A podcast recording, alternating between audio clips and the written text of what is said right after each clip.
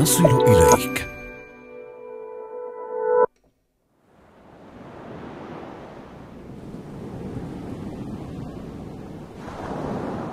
الجو هادئ وساكن. الهواء خفيف ولكن حملا ثقيلا يشق صدر البحر باتجاه مضيق الدردنيل.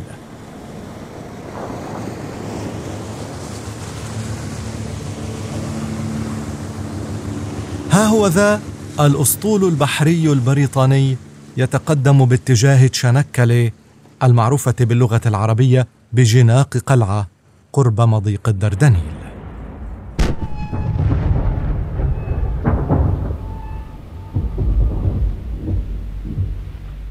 ألقت المدمرات البريطانية القنابل على بعض النقاط العسكرية للعثمانيين. ألحقوا بها الخسائر ولكن هذا الاعتداء لم يقابل بأي رد. عدم رد العثمانيين زاد ثقة قوات التحالف بقوتهم ليظنوا أن عملية الهجوم والسيطرة على المضيق ستكون أسرع وأسهل من المتوقع.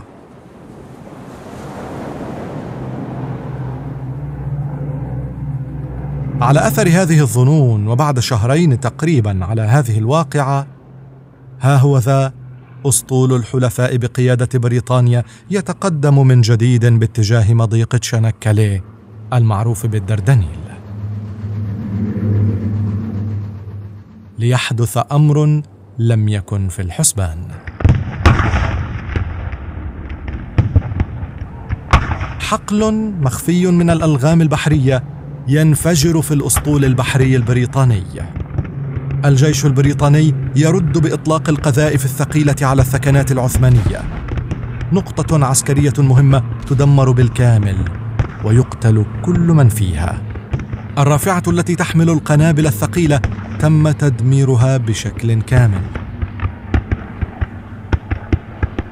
فجأة ومن شدة وحرارة القتال يخرج العريف سعيد علي تشابوك من تحت الأنقاض وهو يرى الدمار حوله. يحمل قنبلة تزن نحو 250 كيلوغراما على ظهره يضعها في المدفع ويطلقها وسط الصدمة وذهول زملائه من حوله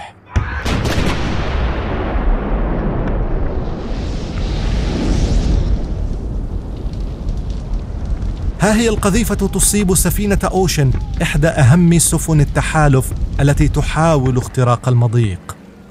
خسائر كبيرة تلحق بالجيش البريطاني وتجبره على التراجع بعد أن تحول المضيق إلى كتل من النيران المشتعلة. رفعت هذه الضربة معنويات الجنود العثمانيين كثيرا وزادت تمسكهم بمواقعهم.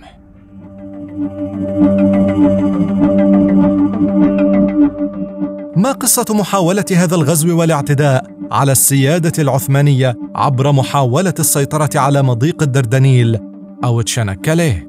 ما الذي ساهم في نجاح الجيش العثماني في التفوق على الحلفاء بقيادة بريطانيا رغم تفوقهم العسكري؟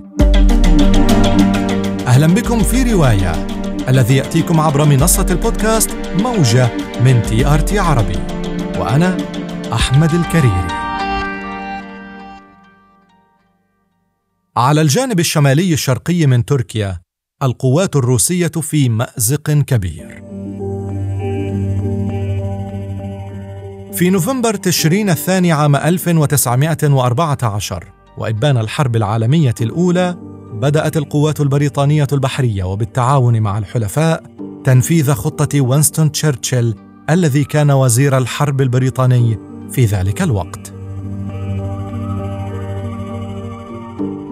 خطة لاختراق مضيق تشنكلة واحتلال شبه جزيرة غاليبولي تمهيدا لاحتلال إسطنبول عاصمة الدولة العثمانية.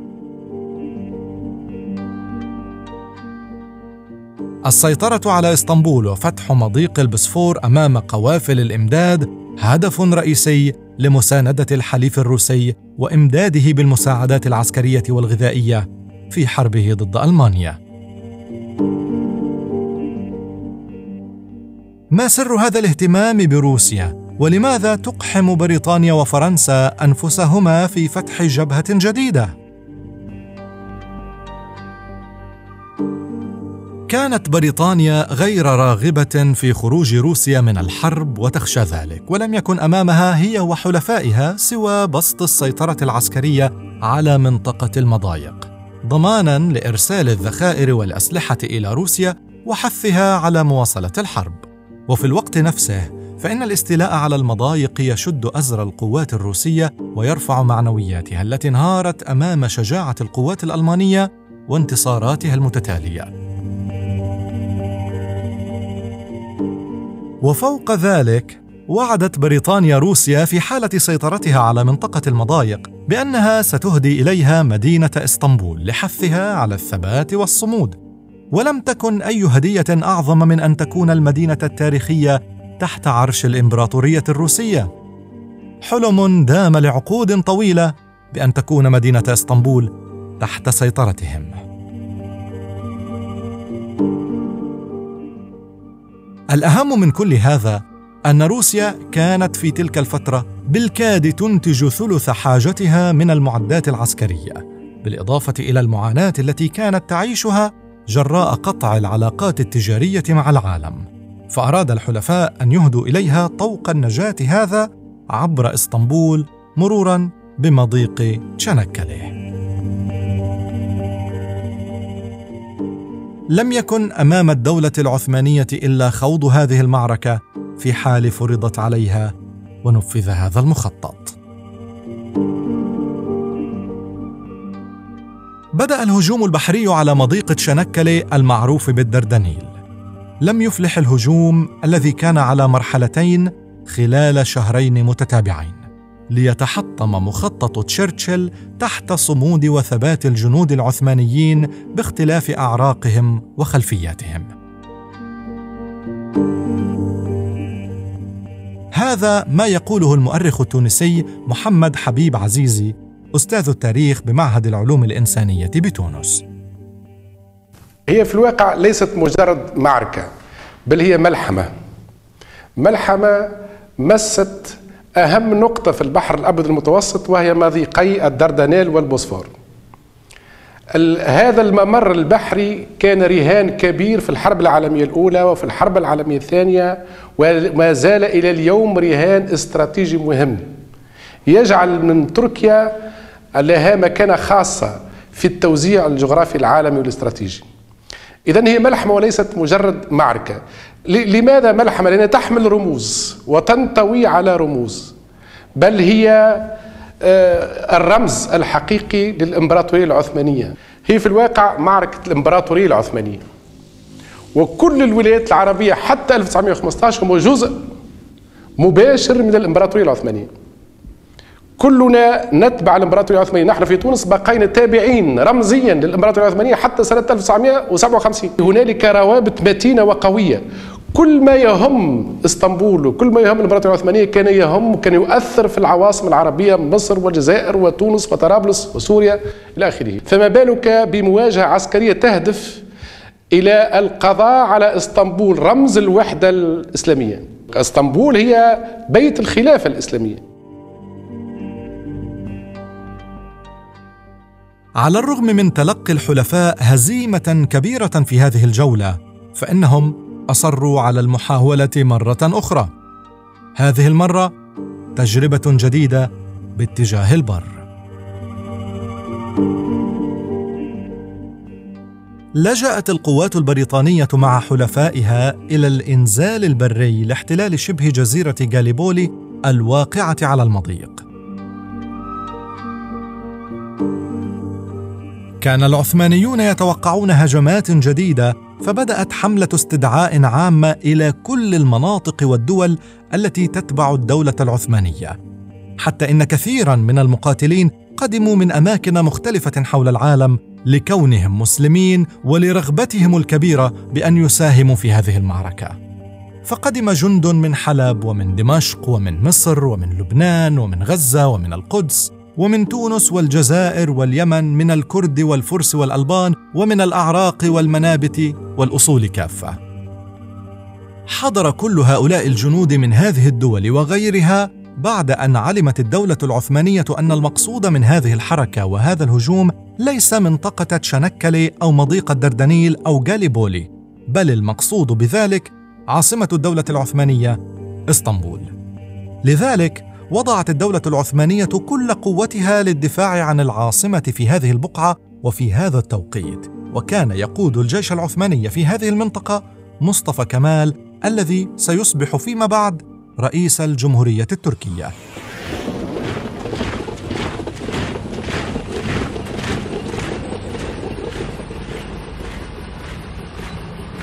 بدأت قوات الحلفاء تصل إلى بعض المناطق في شبه جزيرة جاليبولي في شهر أبريل نيسان عام 1915 إذ بدأت عمليات الإنزال في هذه المناطق.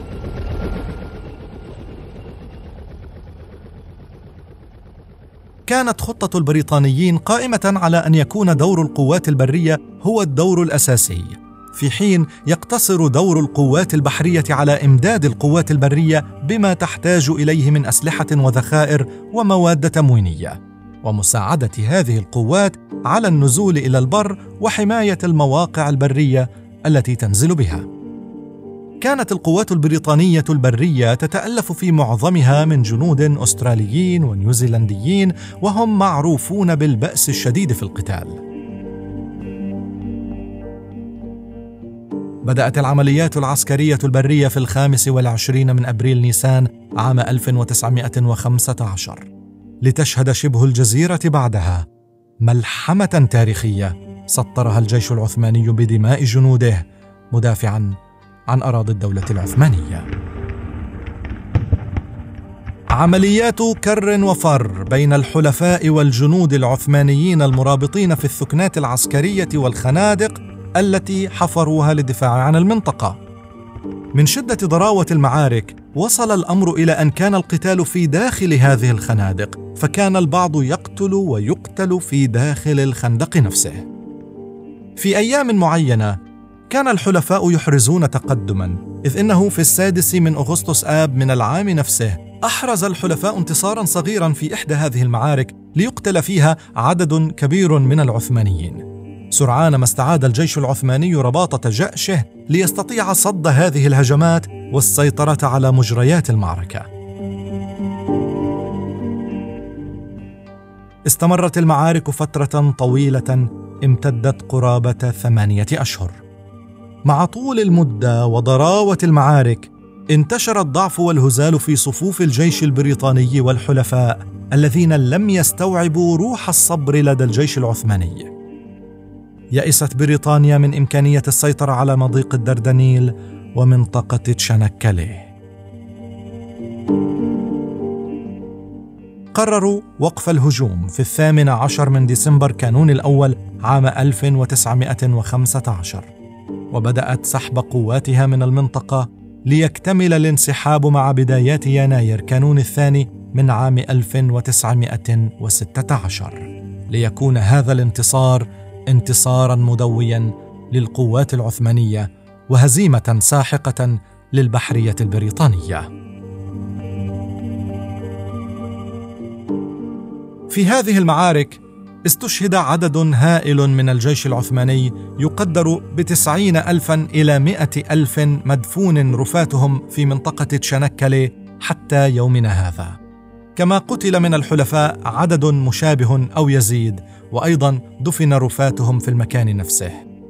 المفكر التركي محمود مقصود أوغلو أستاذ التاريخ والحضارة يقول: طبعا هذا عسكريا كان آخر الصراع بين الإسلام والآخرين. وهناك طبعا بطولات مثلا التلاميذ في الثانوية في الصف الأخير شاركوا في المعركة. وهناك ضحايا كثيرة جدا. مثلا في عسكريا يقال موت الضباط ثلاث بالمئة عسكريا. لكن هناك في شنقلة كان عشرين بالمئة الشهداء يعني من الضباط والضباط الرديفة.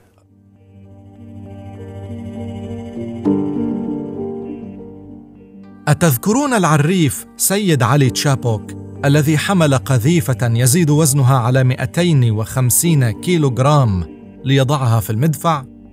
طلب منه بعد انتصار العثمانيين أن يحملها مرة أخرى فلم يتمكن من ذلك. فصنعوا واحدة شبيهة من الخشب لالتقاط صورة تذكارية له وهو يحملها. ولكنه قال لو حصلت معركة أخرى لحملتها بوزنها الحقيقي. وهذه واحدة من الذكريات والقصص المشهورة لمعركة تشانكالي. Çanakkale içinde vurdular beni Çanakkale içinde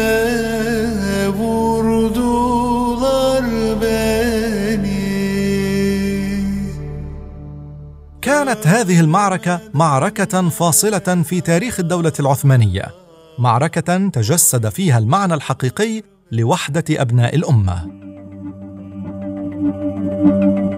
اليوم وبعد مرور أكثر من مئة عام على هذه المعركة، شاركونا رأيكم وشعوركم تجاه هذه الذكرى وهذا الحدث الخالد. تابعونا في الحلقة القادمة من رواية عبر منصة بودكاست موجة من TRT عربي. موجة نصل إليك